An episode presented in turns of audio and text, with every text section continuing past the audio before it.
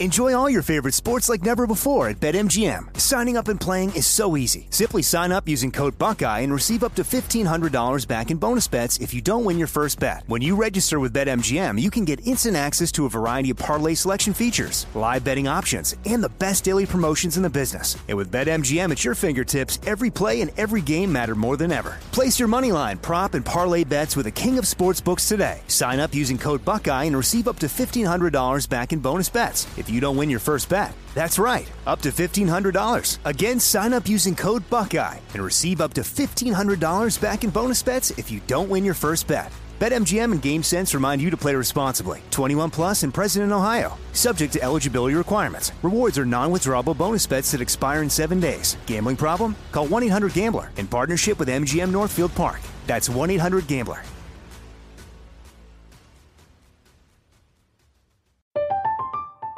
I'm Katya Adler, host of The Global Story. Over the last 25 years, I've covered conflicts in the Middle East, political and economic crises in Europe, drug cartels in Mexico. Now I'm covering the stories behind the news all over the world in conversation with those who break it. Join me Monday to Friday to find out what's happening, why, and what it all means. Follow The Global Story from the BBC wherever you listen to podcasts. You know you've got a comeback in you. When you take the next step, you're going to make it count for your career, for your family, for your life. You can earn a degree you're proud of with Purdue Global. Purdue Global is backed by Purdue University, one of the nation's most respected and innovative public universities. This is your chance. This is your opportunity. This is your comeback. Purdue Global, Purdue's online university for working adults. Start your comeback today at purdueglobal.edu. When you buy Kroger brand products, you feel like you're winning. That's because they offer proven quality at lower than low prices. In fact, we guarantee that you and your family will love how Kroger brand products taste, or you get your money back. So next time you're shopping for the family, look for delicious Kroger brand products because they'll make you all feel like you're winning. Shop now, in store, or online. Kroger, fresh for everyone.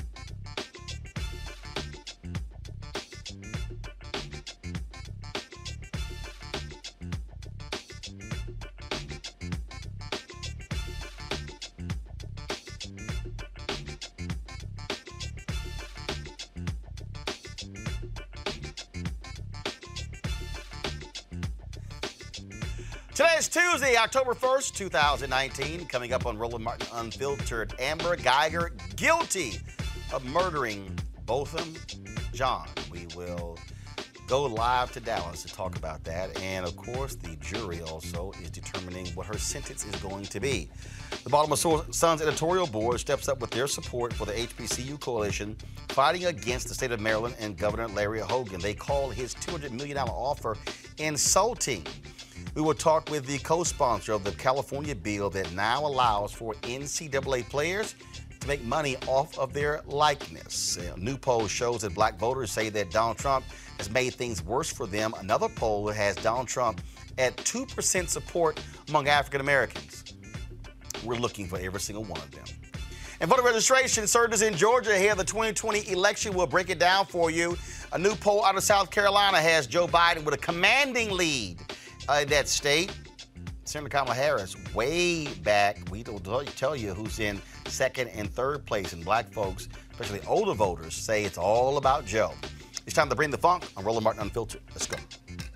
He's got it. Whatever the he's on it. Whatever it is, he's got the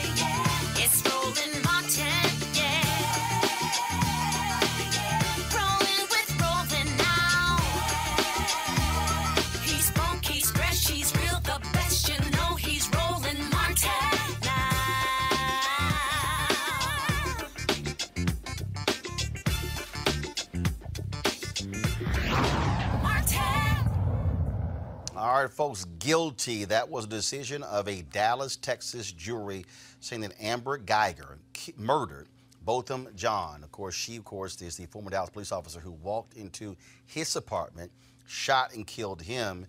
She said, of course, that she thought it was her apartment.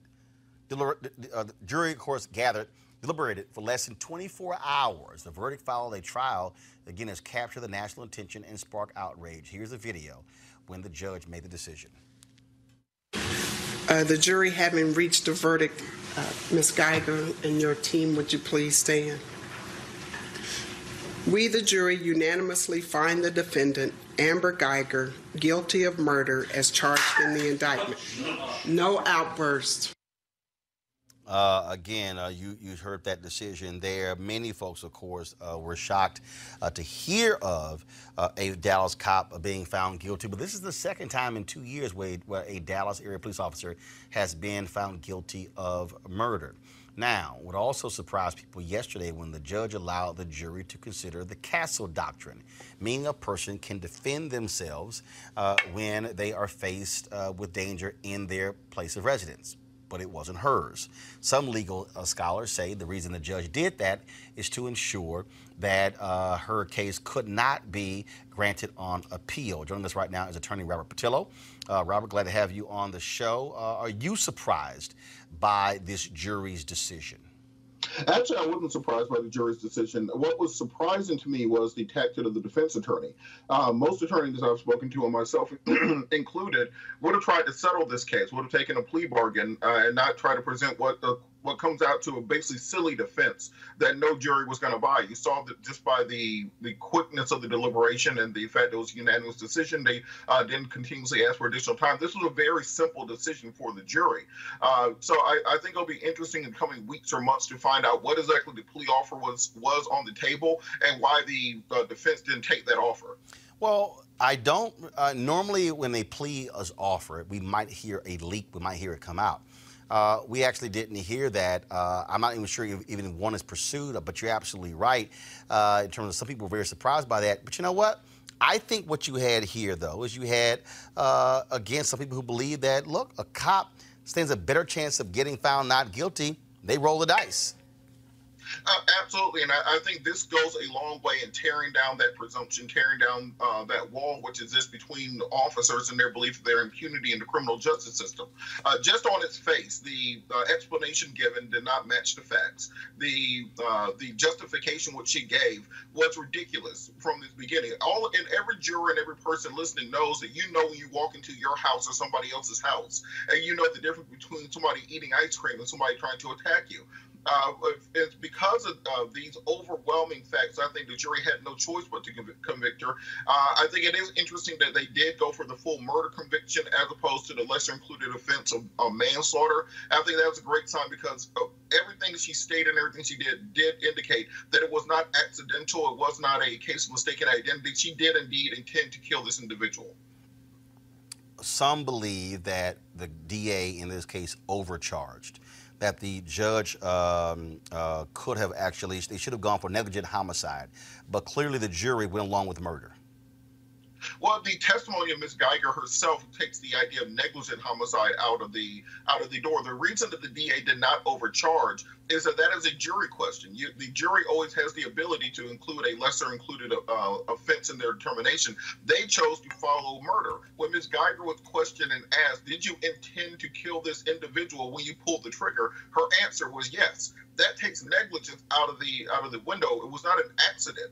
Uh, we do not know what her motivation was for killing uh, this individual, but we do know that she did indeed intend to kill them.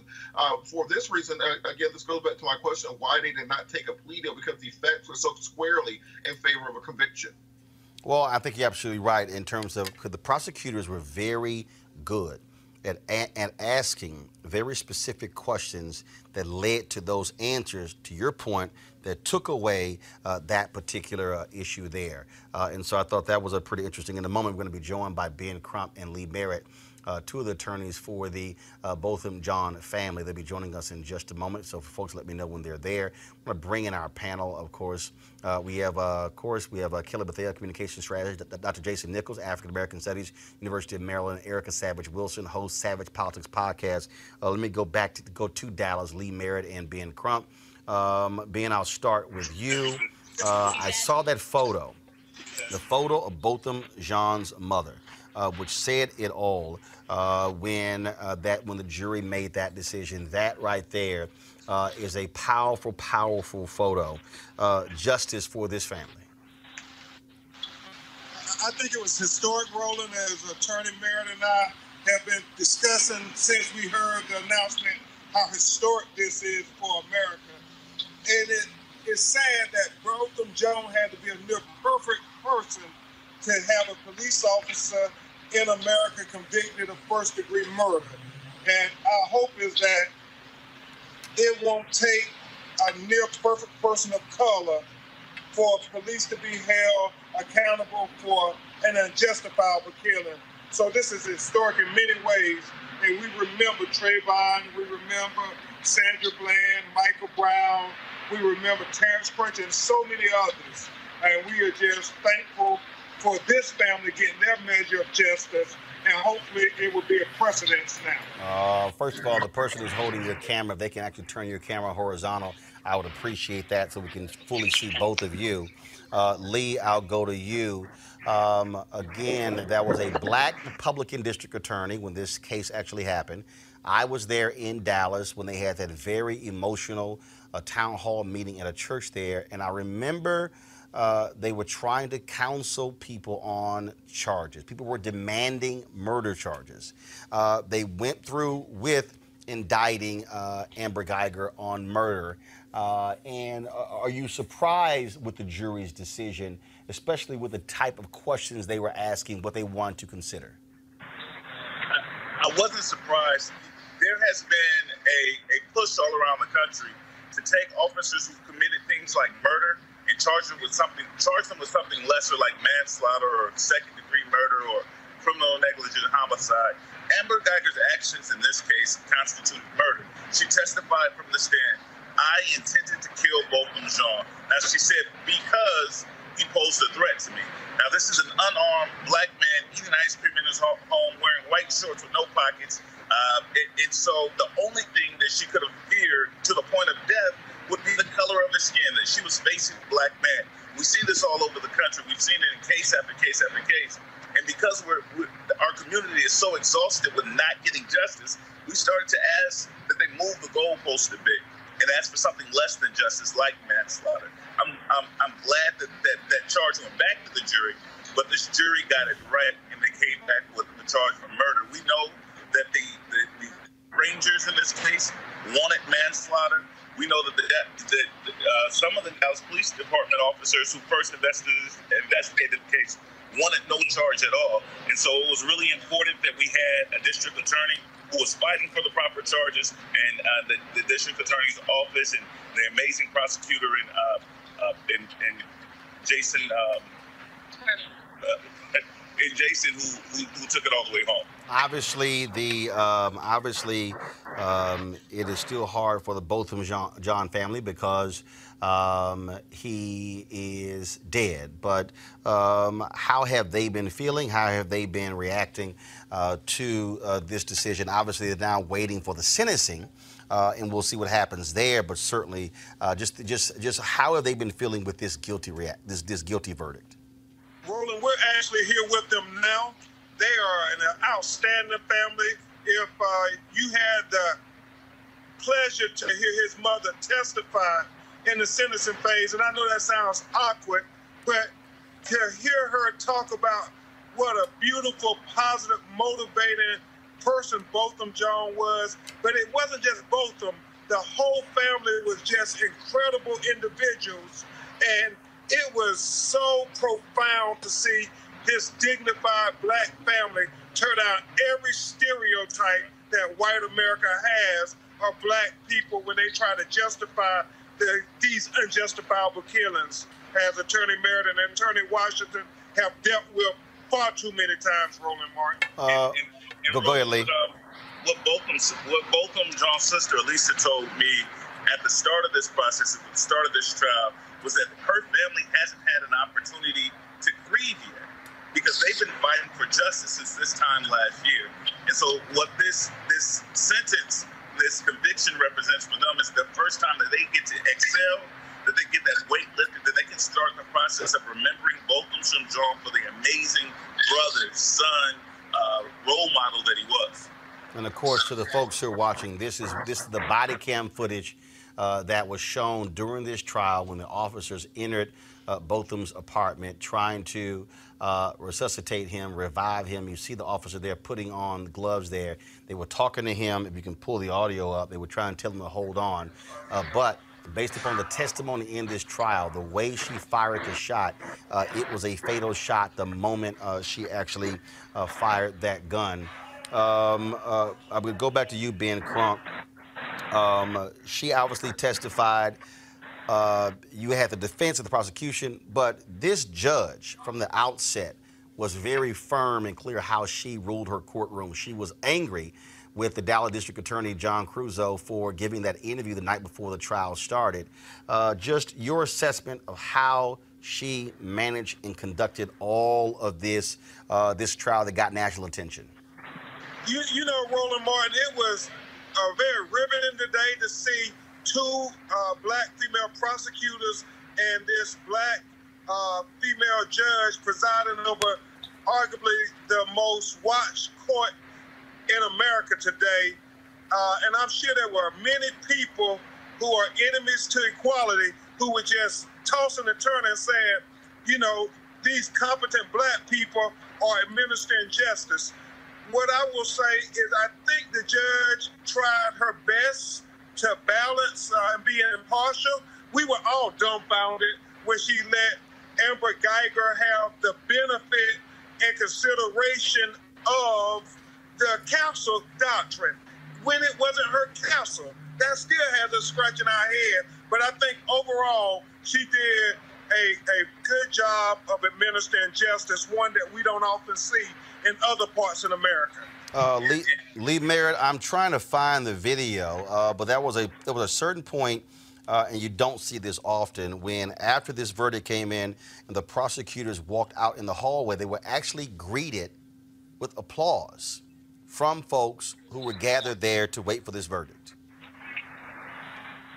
Yeah, it, it was it was a it was a beautiful thing to see uh, how this community received this verdict. Uh, a really important thing is that this verdict was not only a verdict for this team or verdict for this family, uh, but this verdict represented the, the combination of uh, of activists, people working for justice uh, across Dallas County. This it was Dallas County uh, voters who brought in progressive judges like Tammy Kemp, who called this case as fairly as possible. It was Dallas County jurors that motivated the district attorney's office that made this a central point in that district attorney race. And most importantly, it was Dallas County voters and citizens who responded in record numbers to the call for jury duty. And so we saw one of the most diverse juries that we've ever seen as attorneys yeah. uh, uh, preside over this case. And last question for you, Ben Crump. What this speaks to, when you speak of that diverse jury, this is what happens when black people register, when black people accept the jury summons because being we talk we, you and I have been on pounds all across the country and this is also part of the problem when people don't choose to serve on juries. And Roland, you're right. We have been across the country talking about this issue. One of the hardest things for a black lawyer to do is to show up in court with his black client, and the only other thing black in the courtroom is the judge's robe. So we are elated that we had a diverse jury we have your fraternity brother, Attorney Daryl Washington, the third uh, lawyer on the team, joining us, Omegas, to talk about Dallas County having a precedence for getting it right uh, and convicting police officers who killed unarmed black people. They did it in Jordan Edwards. Now they have done it in Botham Jean. I hope the rest of the cities across America are watching Dallas, Texas today. All right. Ben Crump, Lee Merritt. I'm sure that the Alpha Lawyer teaching y'all a couple of things. I appreciate it. Thanks a lot. Thank you, Roland. God bless you. All right, thanks a lot. Uh, I want to go to our panel here. Jason, your thoughts on this verdict? Um, to me, it was shocking. I'm, I'm not going to even lie or front or anything. It was uh, absolutely shocking. There's something that, you know, friends of mine have always said, and that is that uh, a white girl can pretty much cry her way out of anything. And so I thought that when she, when I saw the images of her crying on the stand and saying that she feared for her life, that was going to work. Um, and you know, law be damned, to be honest with you. Uh, we've seen it several times before, uh, but you know, to me, it was interesting that the judge allowed uh, the Castle Doctrine to be used. Uh, number one, because to me, that would justify if Botham Jean was in fact attacking her that would justify it to me that he was attacking her in his own home. You know, if you are coming in my home and you have a gun and you are trying to order me around, then I have every right to try and attack you. But Kelly, I think what was interesting here, and I've heard other lawyers talk about it, is that by allowing it, she allowed the jury to consider Amber Guyger's thought uh, frame of mind that this was my apartment. The jury considered it rejected it. Right. Um, I think that, like, like Attorney uh, Patillo was saying, this was more so a tactic so that uh, the defense could not try and appeal saying that, you know, there was a defense that they didn't use or could use and didn't, what have you.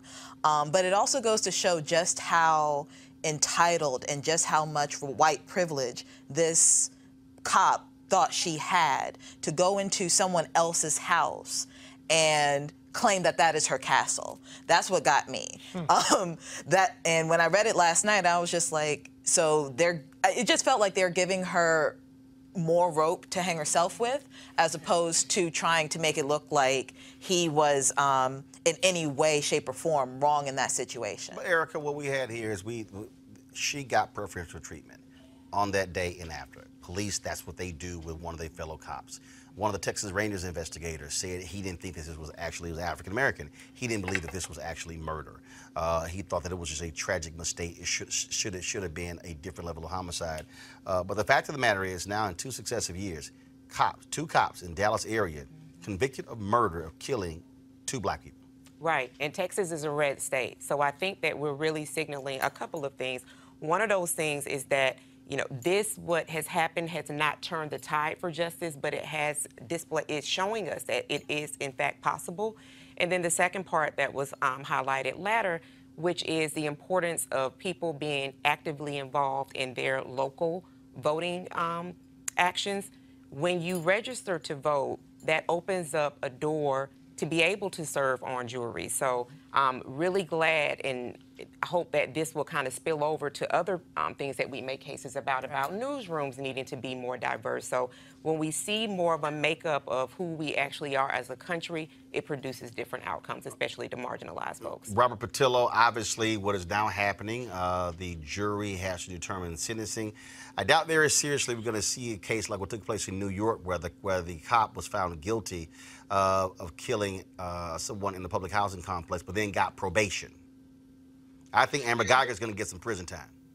I think there's going to be significant prison time just by the fact that this exact same jury could have come back with a decision on uh, for manslaughter, or for negligent homicide, or for uh, any other lesser included offense. They chose to convict on murder and not one of the lesser included offenses. And, and also, just to clear up a point on the the Castle ruling, uh, the primary reason the judge allowed this is that a case can go to the state's court of appeals and it can be uh, be overturned on any procedural issue, mm-hmm. Uh, any perceived bias bias, and then a new trial can be granted. The judge wanted to ensure that she was covering all of her bases, ensuring that the defense did not have any window to try to climb out of at the last moment. There is a concept of law, the imperfect, uh, uh, the imperfect invoking of self-defense. Let's say you believe that you are on your own property, you're actually on the sidewalk outside of your property when you assert self-defense. The law does make a space for that. The defense counsel wanted to try to draw some, draw, draw some sort of corollary between that and being in the wrong apartment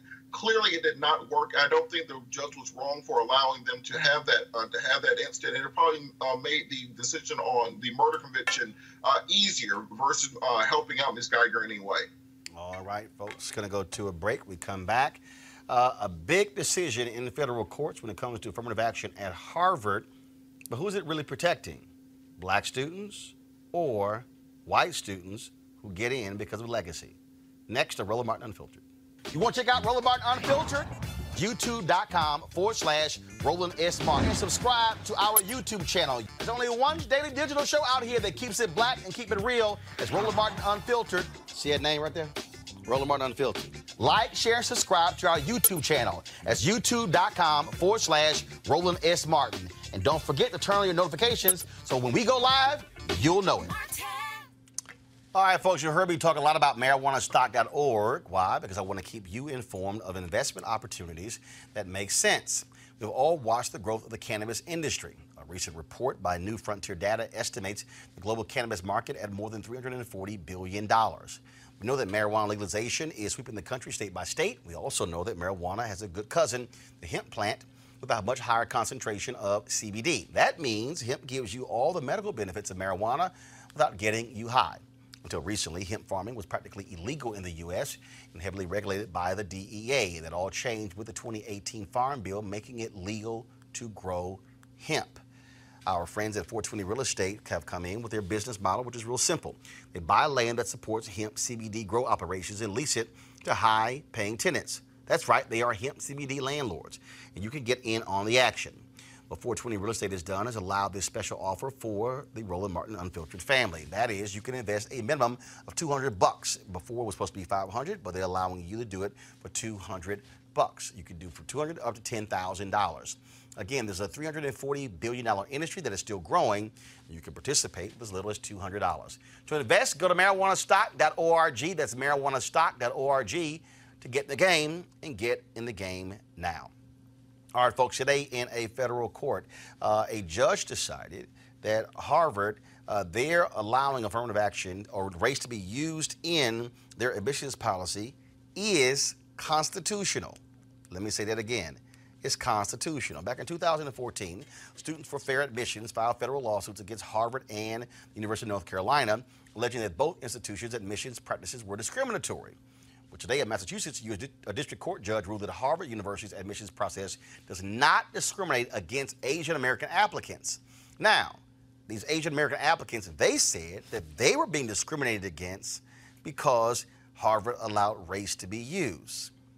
What also came out in this trial was the use of legacy, which actually benefits white folks.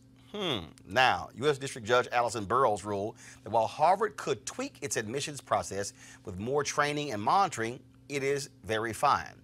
And while a court rejected motions for summary judgment in the case involving UNC's diversity efforts, uh, Robert Patillo, I want to go to you first uh, about this decision. They, the Harvard case, they likely are going to appeal to the Supreme Court.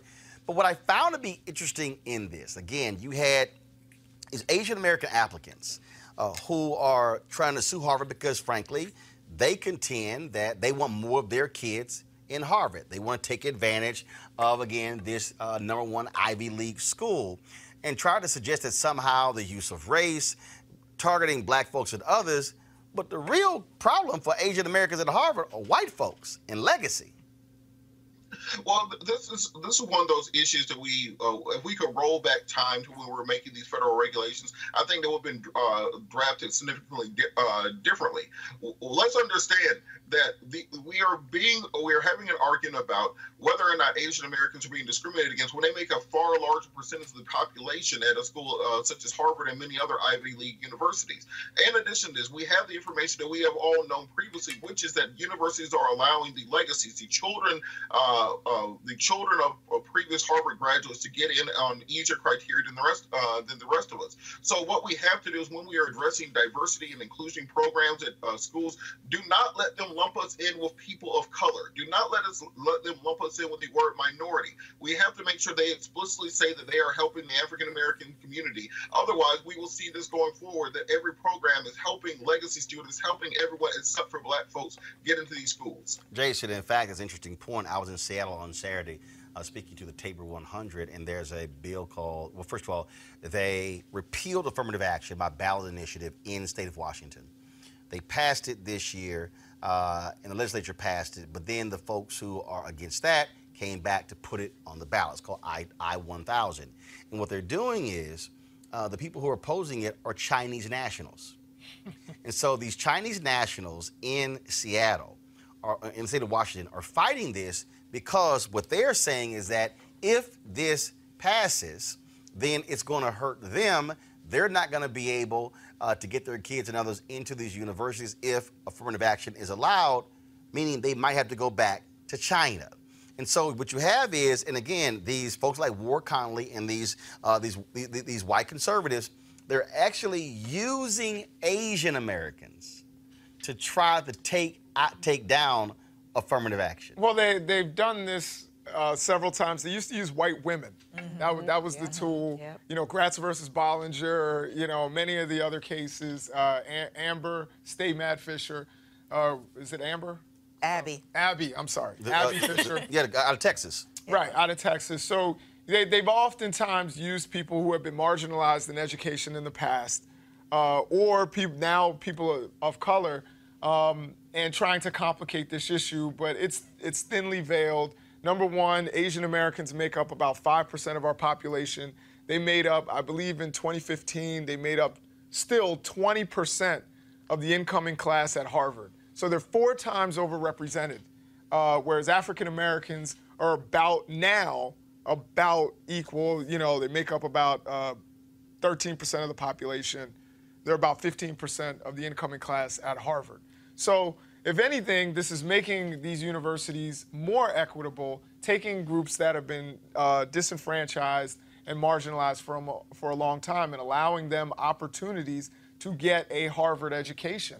And if you, I would ask anybody who's against this, do, is it that you think that African Americans are not capable? Mm-hmm. You know, I want people to don't don't give me the but but but. Tell me, is it that you think that African Americans aren't capable? Do you think that the people that you praise, even the conservatives, that you know uh, that have graduated from Ivy League schools, whether it's uh, uh, Clarence Thomas or whomever, is it that you think that they are not capable uh, of matriculating? Mm-hmm. If you're, if the answer is I do think that they are capable, then you should not have a problem with them getting more opportunities. It doesn't open all the, that I always tell students.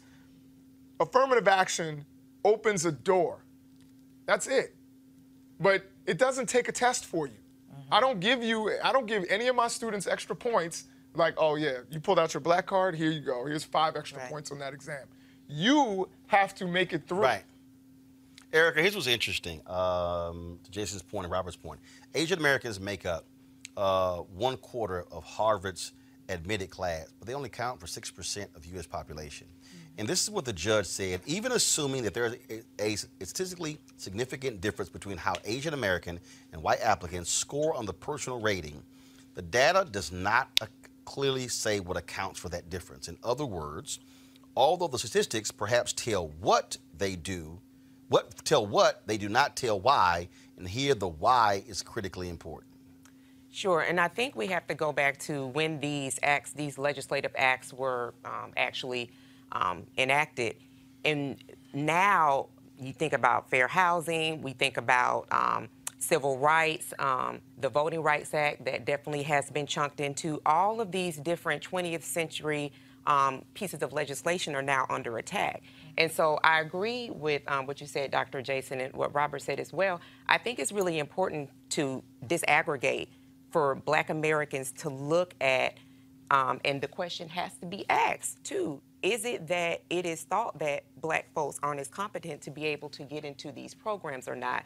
And, and move it forward from there. Um, and also, definitely in um, in agreement with lumping us all into people of color because what that da- what that does is it kind of waters down who these people that were at the forefront, ensuring that these pieces of legislation, these acts were in place so that there could be some level of equity as we matriculated through education, housing, and things of that nature. But, but Kelly, I think what we ha- what we have to do is understand uh, again what the rationale behind that. So, for instance, uh, when you hear about MWBE, Minority and Women Business Enterprise, mm-hmm. the reality is uh, there was a racist from Virginia, uh, Judge Smith, Congressman Judge Smith, who put women into the Civil Rights Act of 1964 because he thought that was going to kill it.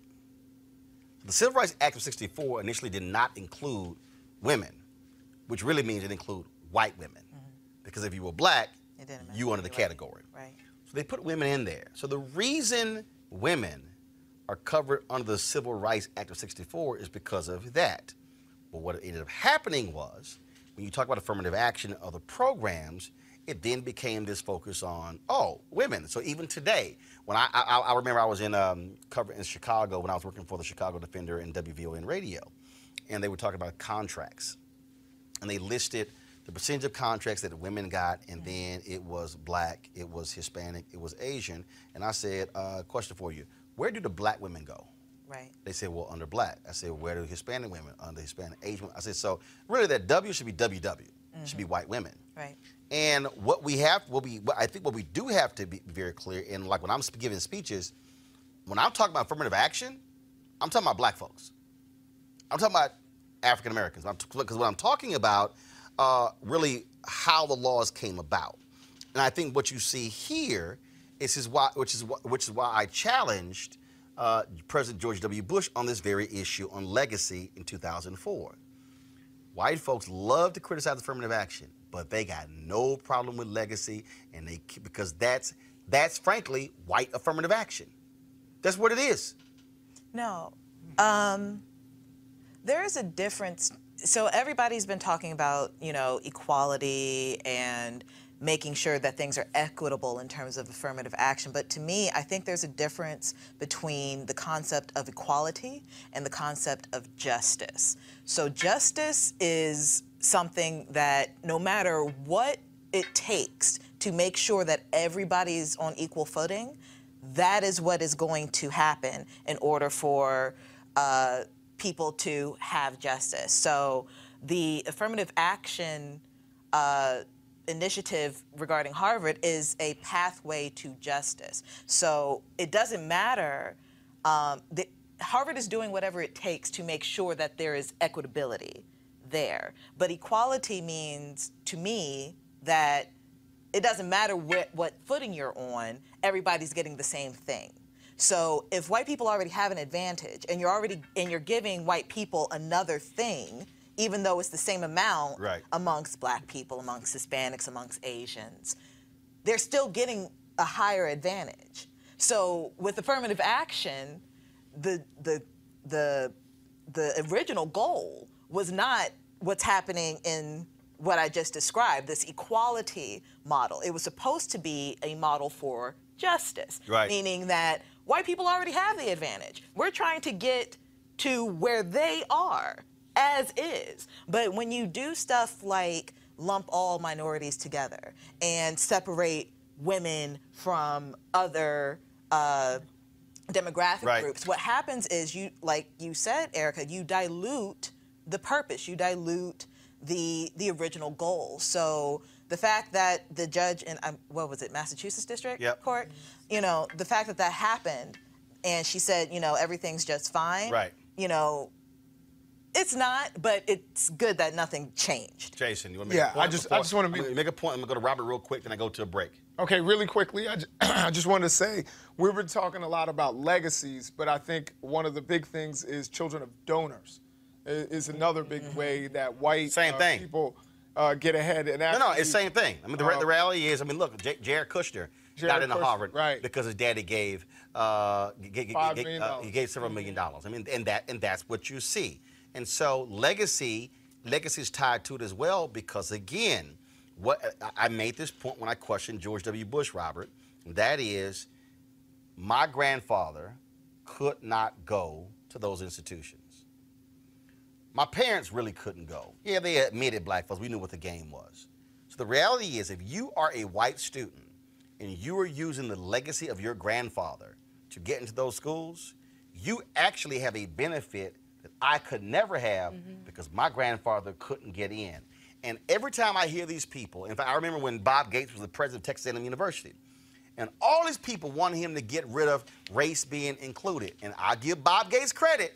He said, we getting rid of race in admissions, we're getting rid of legacy. All these white Aggies lost their minds because he said, you can't call that unfair if you don't call legacy unfair. Robert, final comment.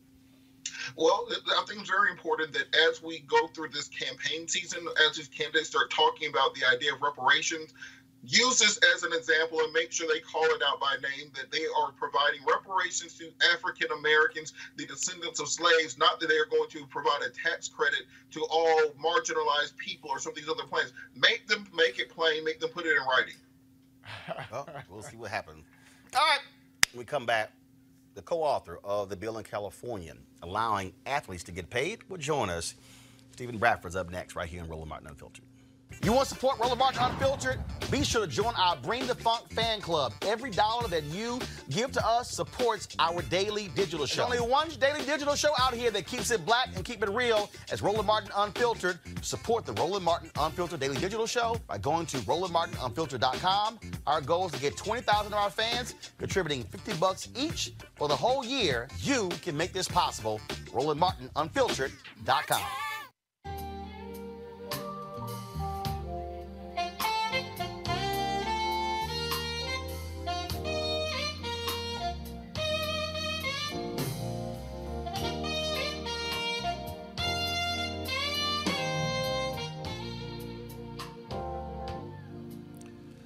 That's my alpha brother, Gerald Albright, one of the uh, major headliners at the Life Lux Jazz Experience taking place in Los Cabos November 7th through the 11th. It's going to be take place at the Omnia Day Club, Los Cabos, Deso on the Sea of Cortez.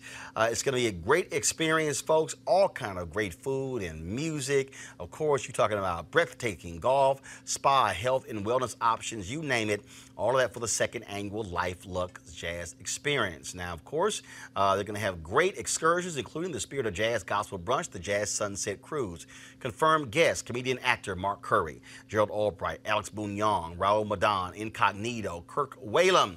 Pieces of a Dream, Average White Band, Donnie McClurkin, Shalea, Roy Ayers, Tom Brown, Ronnie Laws, Ernest Quarles, and more. For more information, go to lifeluxjazz.com, L I F E L U X E J A Z Z dot. All right, folks. Uh, yesterday, the governor of California signed into law a new bill that allows for NCAA players to take advantage of their own likeness. It's called the Fair Pay to Play Act. Now, uh, Governor Gavin Newsom, of course, uh, has got lots of attention for it, but who was a co-sponsor of that bill? My next guest, State Senator Steve Bradford. Uh, Senator Bradford, glad to have you here. Congratulations on the bill passing. First and foremost, um, what was your rationale behind um, co-authoring this bill? What what led to it? Uh, I, I think the history of kind of like understanding uh, college athletics and understanding that the majority of these athletes, uh, regardless on what level they play at, um, many of them never make professional, and their most prime opportunity for taking advantage of their playing ability is usually in college. And we've seen and heard the, the, arguments that people like Harry Edwards has made for the last 30, 40 years of loving to play in field. So this is really a civil rights issue of the day because we understand 50% of all basketball and football uh, teams are made up of African Americans, but they make up less than 3% of the graduating population or the undergraduate population. So this is an opportunity, uh, fairness, it's equality, and it's been batted around for a number of years, and we decided to take it on my uh, joint author, Nancy Skinner out of Berkeley, and uh, we're honored that the governor put his signature on. Well, obviously, you got folks like Tim Tebow and others, Will Cain on ESPN. All that's going to cause unintended consequences. You know, this is going to just going to turn. This is going to just hurt college athletics. And the reason we love college athletics is because of the amateur status, and it's just so pure. That's all a bunch of BS. Without a doubt. I mean, that's the same thing we said about the Olympics, and we've now know, uh, allowed Olympic athletes to monetize their name, likeness, and image for a number of years now. And this is no different. Again, this takes no revenue away from those universities or the NC2A. These universities already are making billions of dollars off of these athletes, and especially coaches. Coaches are some of the highest paid employees in most of these states and in many ways in the country, and they are allowed to negotiate uh, sponsorship uh, deals based on their name, likeness, and, and endorsement. Uh, image, I should say, and also do endorsements. Uh, doesn't take effect until 2023. How do you think the NCAA is going to respond? Because they're going to have an answer to it. Well, Emmert is already threatening us already, and I'm glad the governor responded in kind and uh, signed the bill, and clearly stating that uh, we're in support of this measure. Uh, you've seen just in the 24 hours since our bill has uh, gone public, uh, five other states have already considered this. As we also know that uh, Congressman uh, Cedric Richmond out of uh, Louisiana is uh, joined with uh, Mark Walker out of North Carolina. They've in, in, introduced a similar measure in Congress. So it's often said, so goes California, so goes the nation. So the NC2A has been litigious in the past, but as we know about their record, they've lost many of these lawsuits. And yes, they're opposing this, but this threatens NC2A and not one iota, not one measure whatsoever. All right. Senator Steve Bradford, congratulations. We appreciate it. Thanks a lot thank you for your interest in this issue, Roland. All right, folks. Work. Thanks a lot, folks. The Baltimore Sun editorial board has stepped up with their support for the HBCU coalition fighting against the state of Maryland and Governor Larry Hogan. A coalition advocating for Maryland's four historically black public universities has had a 13-year-old lawsuit with the state claiming that the state's university system long fostered segregation by allowing well-funded academic programs at traditionally white universities to undermine similar ones at Maryland HBCUs. Of course, this coalition sent a letter to elected officials offering to settle its 13-year-old lawsuit against the state for 577 million bucks.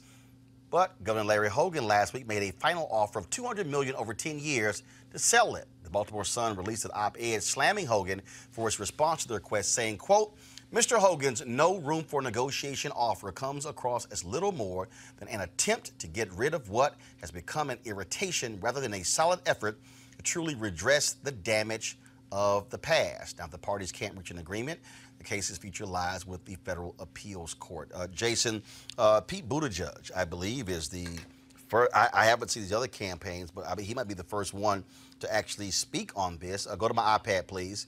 Uh, this was a tweet that uh, Pete for America sent out. HBCUs are responsible for 80% of black judges and 25% of STEM degrees. It's time we gave them the funding that they deserve. Wow, you know, I, I think that that was a good move by Pete Buttigieg who uh, has struggled with African American audiences for a while. you know, he's he's made some missteps. Um, I, I, do, you know, I, I, hear the other panelists, but I, I, honestly think that he is sincere. He just makes a lot of mistakes, and it's interesting that his campaign to begin was all white, uh, even though he is in a city, he's mayor of a city that's 25% black. But you know, um, I think he sincerely does want to change things he's trying to get in on this issue, um, and it's not, you know, it's not really uh, I don't think it's going to work very well. But, but, but here's a piece, though. First of all, forget what his intent is. Kelly, what needs to happen is you need to have these candidates who are speaking on these issues because, look, Democrats control the legislature, all right? Democrats could have done something about this and actually passed a bill. And so the pressure should be on Hogan as well as uh, on Hogan as well as Democrats. Absolutely. I am a proud alum of Bowie State University. We're the first HBCU in the state of Maryland, the oldest. So I have, you know, invested interest in this case. And I was actually at a couple of the hearings uh, for it when it was actually in the middle of trial. Um, I will say that the 577 million that was, you know, put on the table as an offer, it's still very low in terms of equity, like I was describing earlier uh, in this uh, show.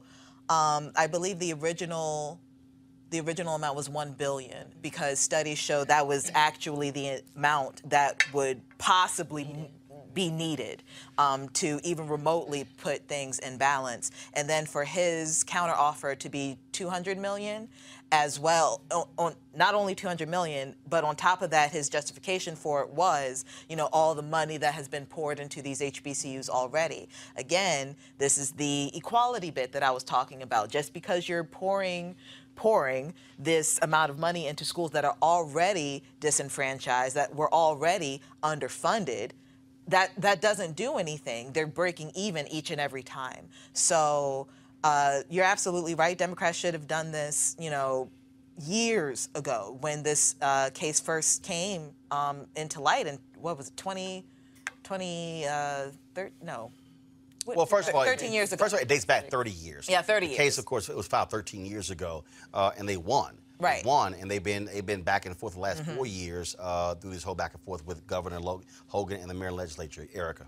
Yeah, and I was listening to the interview that you did with Kristen Clarke um, on the Tom Joyner Morning Show. That's how I first kind of um, got the progress on it. And what was interesting to me, especially about this, is that the governor didn't even think it was worth his time to Exactly. really engage properly um, with the coalition that had brought this together. That he sent back a response through his attorney um, for the $200 million. So a couple of things that says to us, again, talking about voter registration in local elections, you have to be careful to whom you give power to.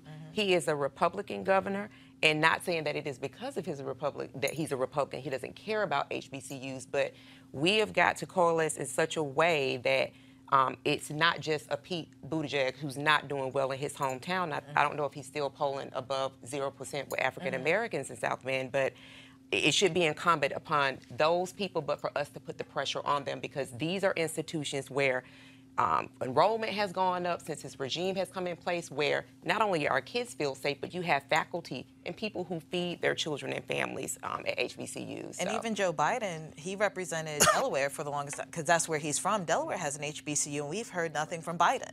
You know, there are plenty of representatives in Congress, the Senate, even uh, local. Uh, politicians who still have a high national profile. Hat like there's over 100 hbcus in this country and we're only hearing from a candidate who doesn't have an hbcu in his state. That's insulting and troubling. So you know step it up democrats. Uh, Robert, I'm still trying to understand why I've not seen a mass mobilization in Maryland. Uh, and uh, I would hope that the NAACP and others, uh, other civil rights groups are planning to do this because I think you have to have external pressure. Guys, put the phone number back up on the screen. Uh, we're going to put the phone number up of the governor uh, to show you because I want all of you to call. All of our folks who are watching this show right now should be calling the number to Governor Larry Hogan, letting them know point blank that you support the full funding of HBCUs. And Robert, public pressure matters. Absolutely. Remember, the public is that third rail. When you have two parties that are stagnated, the public is the uh, are the one group that can get things moving, and this has to be a priority and a primary issue within the state. It's always wonderful to see politicians who show up for the photo op. They like to you know, cut a ribbon at a community center. They like to hug a baby at a parade. But when it comes to putting when where the rubber meets the road, to putting their dollars and cents where their mouth is, as we as we said previously, it's been under both Republican and Democratic administrations that this has not got it done. So we have to hold these people's feet to the fire, or else we will be end up being the ones left holding the bag. All right, folks, let's go to our next story. Large majorities of black voters think Donald Trump's presidency has made things worse for people like them. The Associated Press NORC Center for Public Affairs research survey found that about two thirds of Americans overall disapprove of how Donald Trump is handling race relations. 4% of African Americans surveyed said that Trump's actions have been good for African Americans in general, while 81% said he has made things worse. Among white Americans, roughly a third said Trump's actions have been good for black Americans. Hmm, Robert, what do you think about that? Well, well this is my, my question when we have these polls because I feel like we have them every administration. Things have never been good for black folks in this country. Mm-hmm. I, am trying to understand this land of milk and honey that we're coming from where mm-hmm. everything just all of a sudden started getting worse. I think we have to look at America as a whole and understand that no one person, no one politician, no one individual is the cause for the racial stag- uh, the stagnation of race relations in this country. Well, I, I, well Robert, I, think, I, but I think there's a difference between someone saying, are things good or better? Right, right. And so, I mean, obviously, we can debate the word good, but the question still becomes are things better or worse? And so, and that's, I think, also, uh, you know, what one is judging when you talk about Donald Trump well, let's understand. I can we can probably find this exact same article from 2013 saying that race relations have gotten worse because white supremacists are motivated against having a black president in uh, Barack Obama. We have to attack the system, not the individuals. The system that has been discriminatory and racist against black folks for the last 400 years. The, the, this one administration will come, it will go. The system will still remain. Erica. Um, to be um, quite honest with you, it's it's it's something when you talk about systems and, and things getting good or better, better, and just thinking about when it is often said that when America has a cold, then Black America has the flu. Mm-hmm. Um, so honestly, uh, looking at that poll, by and large, when you look at the electorate, when you look at how we came out in droves and we vote and we continue to vote, um, that you know black women are the most consistent voting bloc it's almost kind of like we told you. Um, so I think that with these numbers, these numbers are pretty consistent with how black um, Americans um, ebb and flow with different administrations that come into power. Eh, but it's not a phenomenon. And I think that's what Patillo was getting at in terms of uh, this article specifically and this poll specifically. You know, Trump hasn't done favors for anybody really except himself and those immediately surrounding him who will help him. You know, he's a very self-serving individual. Um, the the the racial attacks as of late have been, you know, reportedly uh, reportedly fueled by this presidency and his administration because they feel more emboldened. But that does not mean that the attacks are, you know, something new. I think that's what uh, Robert Patillo was getting at. Yeah. So. Yeah, yeah and yeah. I, I, would add also, you know, kind of to Patillo's point, I, I, agree with Roland that there's difference between good and better. Um, but I, I, think when you when you look at the the facts, you know, with this administration, you know, I, think there are a lot of conservatives. If Melik were here, he would argue about unemployment numbers. He would argue uh, about you know uh, workforce participation. He would wor- he would argue maybe some minuscule wage uh, increases. Um, and I would argue, of course, go back and say that black home ownership is at its lowest level right. since 1970. So I, I think it, you know, to Patillo's point, I think that it is a mixed bag. Um, there's, you know, a lot of things that he's done symbolically, I think, that have hurt relations between African Americans right. and everyone else. Mm-hmm. But when we talk about the the uh, the substantive issues, it's been a mixed bag like it's been under other administrations. Right, right. right. Uh, let's talk about this in Georgia, folks. Pretty interesting here. Uh, a huge surge of folks registering to vote in that state. New voters have registered in droves in Georgia since the last year's midterm. More than 352,000 people signed up to vote in the past 11 months, the vast majority of them automatically registering when they obtain a driver's license according to data from the Secretary of State's office. The surge has boosted Georgia's voter rolls to a record high of nearly $7.4 million. 7.4 million, The growth in voters is causing more, caused more by Georgia's booming population than by people rushing to register ahead of presidential election. Now, registrations at driver's license offices far outpace voter registration drives, indicating that many of the new voters recently moved to Georgia or turned 18 years old. Elections in Georgia next year will feature races for president, two U.S. senators, and every seat in the General Assembly. So, Robert, you're there in Georgia. Is your state potentially purple?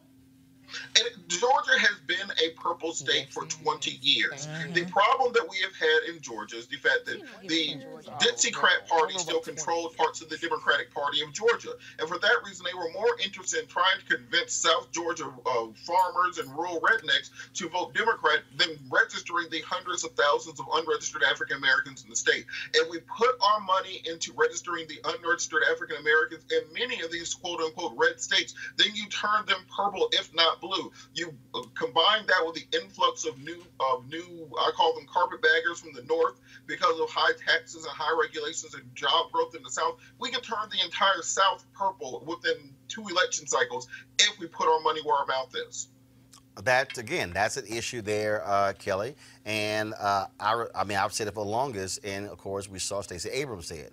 Stop trying to sit here and you're trying to get folks who are never going to vote for you register those who are likely to vote for you but who aren't registered.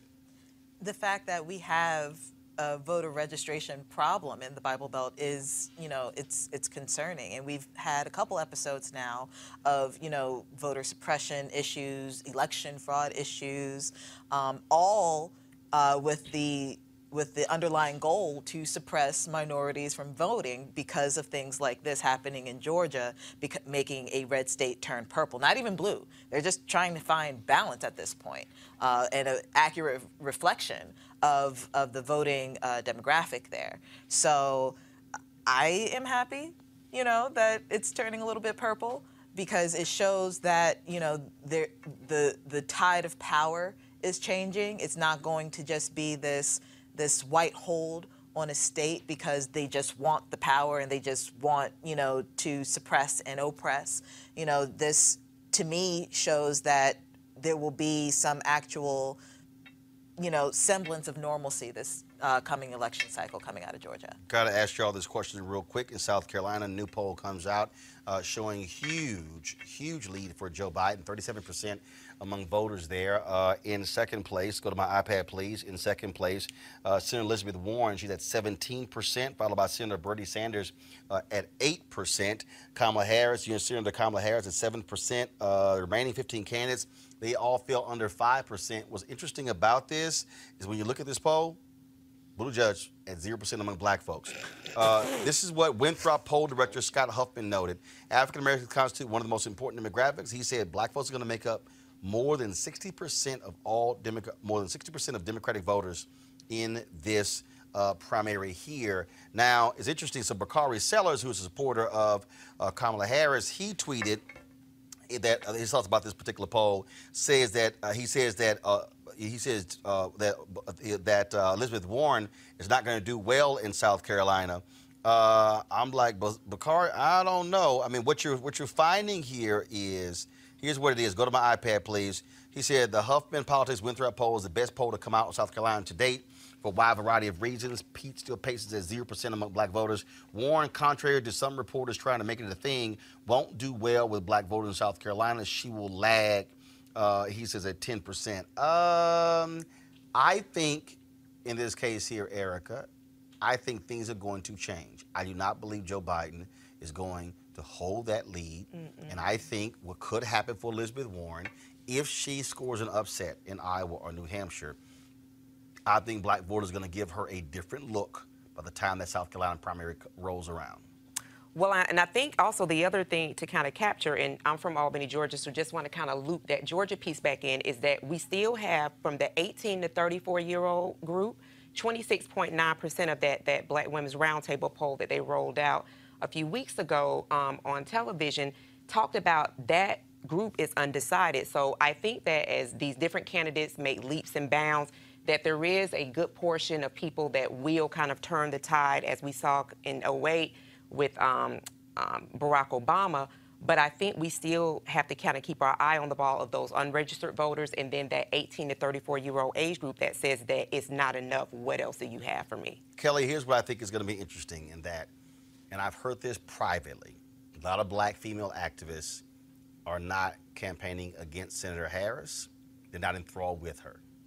I have heard many of them very impressed by Senator Elizabeth Warren. I think as the, you go between, go from now and you start going into January, and February, if all of a sudden you begin to hear prominent black female activists touting Elizabeth Warren, that changes, I believe, what happens in South Carolina.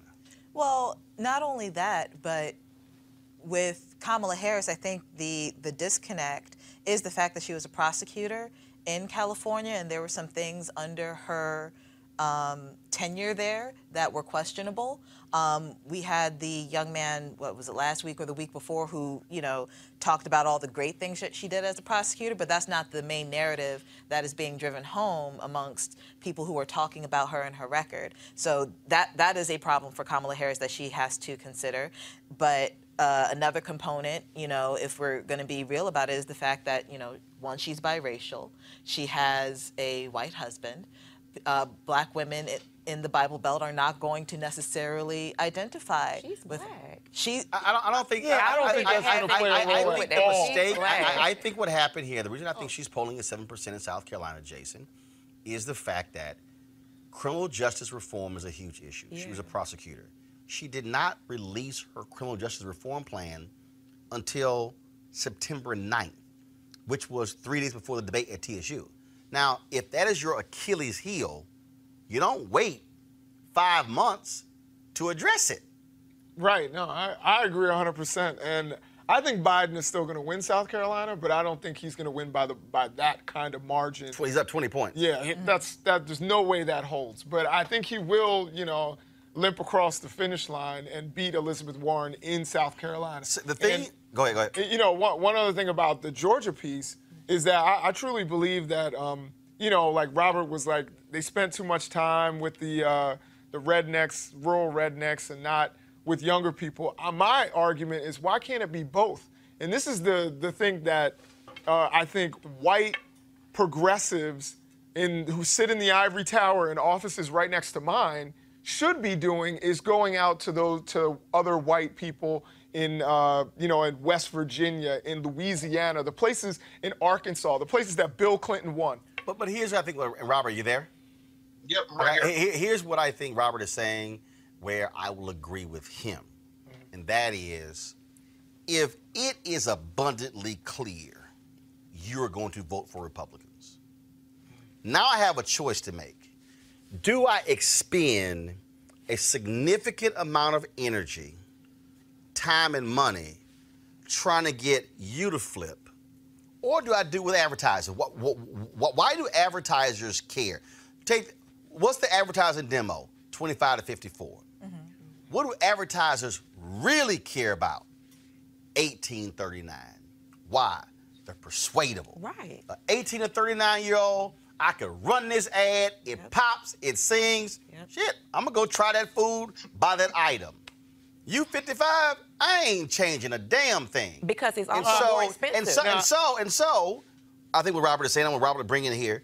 What he's saying is, if I got a pool of people, two, three, four hundred thousand, when Stacey Abrams started, there were eight hundred thousand unregistered Black and Latino people in the state. Right. I think her campaign, Robert, they registered what, 250 or 300,000? 256. Yeah, so in that territory. So the real deal is, if lead them over there. That's right. If I mm-hmm. go get them, mm-hmm. I s it's cheaper actually and less time consuming to get them registered to vote than trying to convince a die-hard 20, 30, 40 year Republican. Robert, you you I want you to respond to what Jason said. Look, I have worked in Democratic politics in the state of Georgia for most of my adult life. I've been to all 159 counties in the state. I have knocked on doors from everywhere from Brunswick to Dahlonega. What people have to understand, it is a waste of time, effort, energy, and money to go under a Confederate flag and knock on a trailer door and try to give an economic message to people about why they should support the uh, the Democratic Party. Just go to the hood. You'll find a third of the people unregistered. Register uh, them. So that's what you got to do. Yeah. So so I, I I agree. Like you, I think there's a misunderstanding that I'm saying don't go to the hood, go to you know the trailer park. That's not what I'm saying at all. No, what I'm, saying, I'm is, saying is go to the hood, ignore the damn trailer park because look, you here's the piece. I, I understand. I'm saying Obama won West Virginia. And you know, what I- I'm saying that, that it is that some of those people are persuadable. Not necessarily, you know, if you see the Confederate flag, don't go to that house. No, no. But there It's- are it's- people it's- in that demographic that are persuadable. It's, it's numbers. It's numbers. And the reality is, if I start right now, there are 17 states in America where the average annual white death rate is higher than the average annual white birth rate. And so the reality is this here. If I'm studying numbers again and I'm trying to figure out how do I win, I got a better better shot versus trying to convince these white suburban women to go ahead and vote for me and anybody else. I think you also you have to we have to stop comparing Obama running in 2008 to mm. Trump in 2016. Obama running in 2008, we cannot ignore. You had an economic calamity where a Republican was president. You had a Republican senator in John McCain who was running who offered no real economic plan. So you had Obama over here who made the argument we didn't create the damn problem. They they were stewards of it. It was on their watch. And so there were people who were like, I am not voting for another damn Republican who screwed this economy up. You fast forward eight years. What did you have eight years? You had eight years of Obama, Obama, America's weak, America's awful, Obama, Ob- talk radio, Fox News, all of that for eight years. Then you got a guy who comes along, presses buttons of white fear, mm-hmm. legal immigrants. They're the reason why you don't have jobs. They're the reason. And those places that flipped. Added on top of the fact that you had a candidate in Hillary Clinton who the image of her was locked in, embedded in the minds of those voters. I- There were white people, white men and women, there were black people who, if you sat them down and said, write down your top 10 issues. I did this in Chicago at a bar. This white dude was perplexed. I said, write down your top 10 issues. I said, put a check by Trump or Hillary on who agrees with you on those issues. Hillary got seven out of 10 of his checks. Mm-hmm. You know what he said? I just can't vote for her. So, I- so, so, so I think we have to look at 2008 differently than 2016 because we got to factor in who was running and who isn't. That's why I believe this time is different because with a Biden or Warren, who's right now one and 2 mm-hmm. they offer a different contrast than Trump did, and they aren't saddled with the same baggage, if you will, as a Hillary Clinton was. That's just why I think it's important. Final comment before I go to my last story. Right, and I, and I, I agree with everything you said, and the fact that they are different is a reason why they're persuadable. This is this is one of the reasons the arguments for Joe Biden. Joe Biden win the entire Rust Belt. That's his whole argument to be president. I don't think it's his economic plan, it's his health care, it's any of that. It's that I can beat Donald Trump because I can get those disaffected, angry white voters who did not vote for Hillary Clinton. Got it. I'm, I'm definitely not saying don't go to the hood. I'm saying go to the hood. But also, I think that particularly for, for white working class people, they need to go out and go get their brother and sister and their and their Yeah, that's fine. But also, a problem I have is that we, we've we've made this election all about the white working class. yep, yep. Oh, I'm not making it That- all no, no, no, about- no, no, no. When I say we, I'm talking about all that you heard on these other networks and the whole focus of all is all about them. When the reality is, Trump only won by 77,000 votes. If you factor in voter suppression in Wisconsin, if you factor in a 2.4% drop in black turnout, if you factor in, again, the candidate he was running against, that's how he wins by 77,000 votes. I will say, don't waste your time in Ohio. He won about 450,000 votes. Them white, them white, them working class folks there, they ain't changing. Put your money in North Carolina. Put your money in Florida. Agree with that. Put your money in Michigan. Put your money in Pennsylvania. Let them have Ohio. You win the other states, you win the election. All right, folks. Uh, track and field star Allyson Felix uh, is back on the track after she, of course, uh, dealt with uh, serious injury. She brought home her 12th gold medal at the World Championship, breaking her tie with Usain Bolt for the most gold medals at the World Championships. Felix was part of the winning team, which featured uh, Wilbert London, Courtney Okolo, and Michael Cherry in the first, uh, Michelle Cherry, the first ever, sorry, Michael Cherry, the first ever World 4x400 mixed relay on Sunday. So certainly congratulations uh, to Allyson uh, Felix. Uh, absolutely one of our great, greatest, greatest uh, runners. All right, folks, uh, let me thank some folks for supporting the show. Doc Young contributed to us while we were live on YouTube. Also, uh, let's see here, Precious Jewel, thank you for your support as well.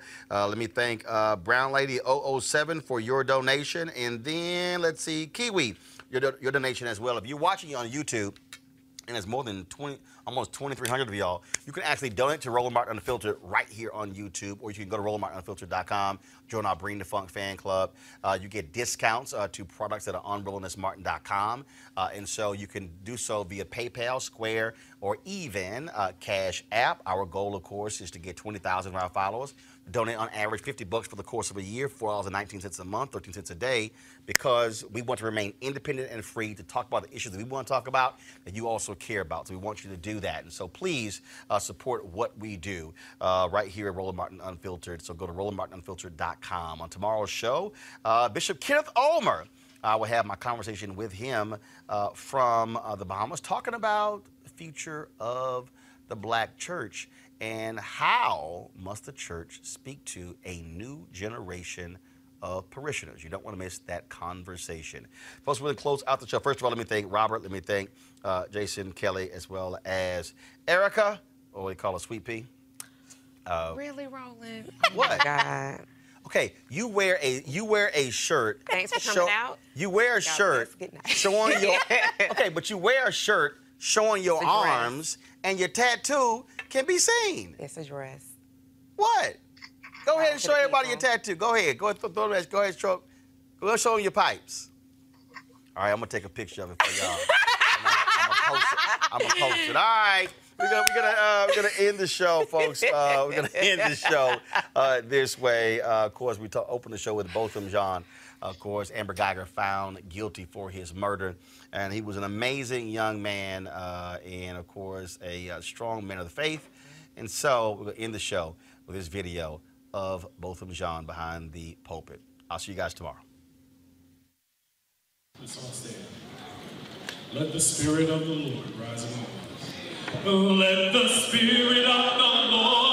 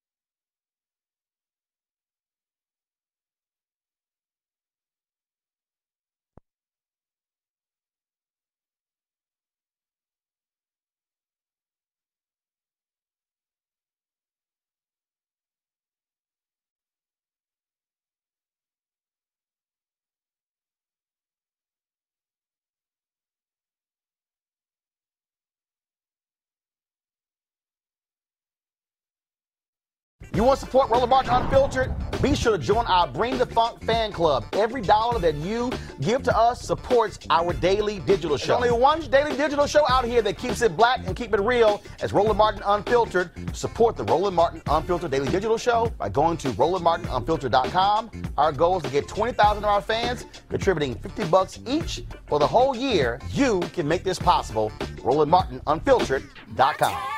This is Diala Riddle, and you're watching Roland Martin Unfiltered. Stay woke. This is Director X, the director of Superfly on the red carpet or the black carpet. And you're watching Roland Martin Unfiltered. Yo, what up, y'all? This is Jay Ellis, and you're watching Roland Martin Unfiltered. Hi, I'm Chaley Rose, and you're watching Roland Martin Unfiltered. I'm Lex Scott Davis, and you are watching Roland Martin Unfiltered. Hey, what's up, y'all? It's your boy Jacob Lattimore, and you're now watching Roland Martin right now. Eee.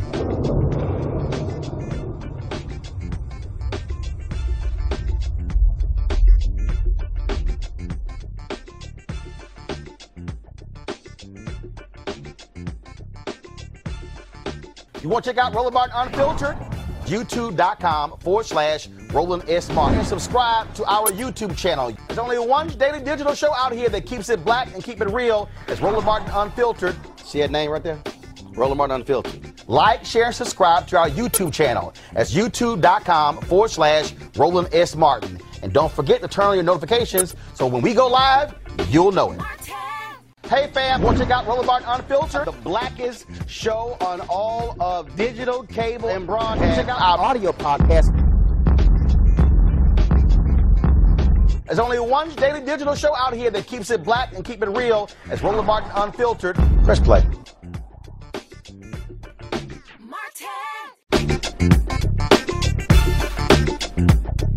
From thank you.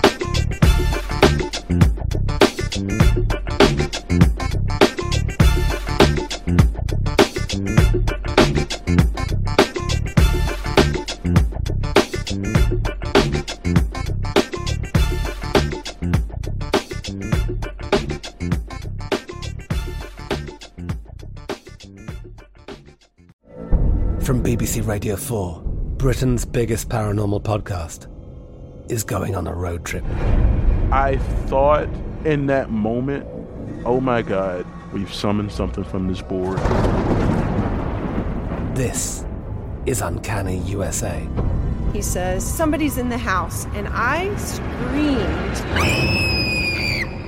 Listen to Uncanny USA wherever you get your BBC podcasts, if you dare.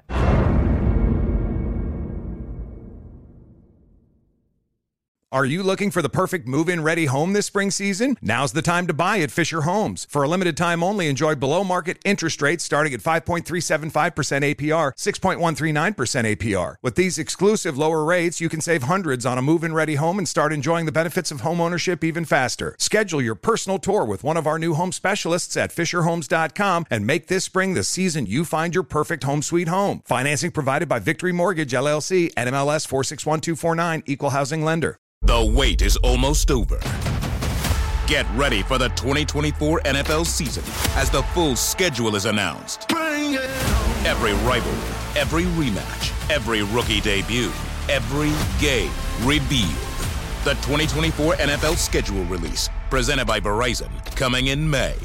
Live on NFL Network, ESPN2, and streaming on NFL Plus. Terms and conditions apply to NFL Plus. Visit NFL.com slash schedule release to learn more. Open a limited time 11 month certificate at Kemba Financial Credit Union. At 5.25% APY, it's more than triple the national average, plus, it's a safe and secure way to grow your money. Visit your local branch or kemba.org slash CD for details. Offer expires May 31st, 2024. APY equals annual percentage yield. Restrictions apply. $500 minimum and $250,000 maximum deposit. Advantage status required. Comparison based on Bankrate average. Federally insured by NCUA.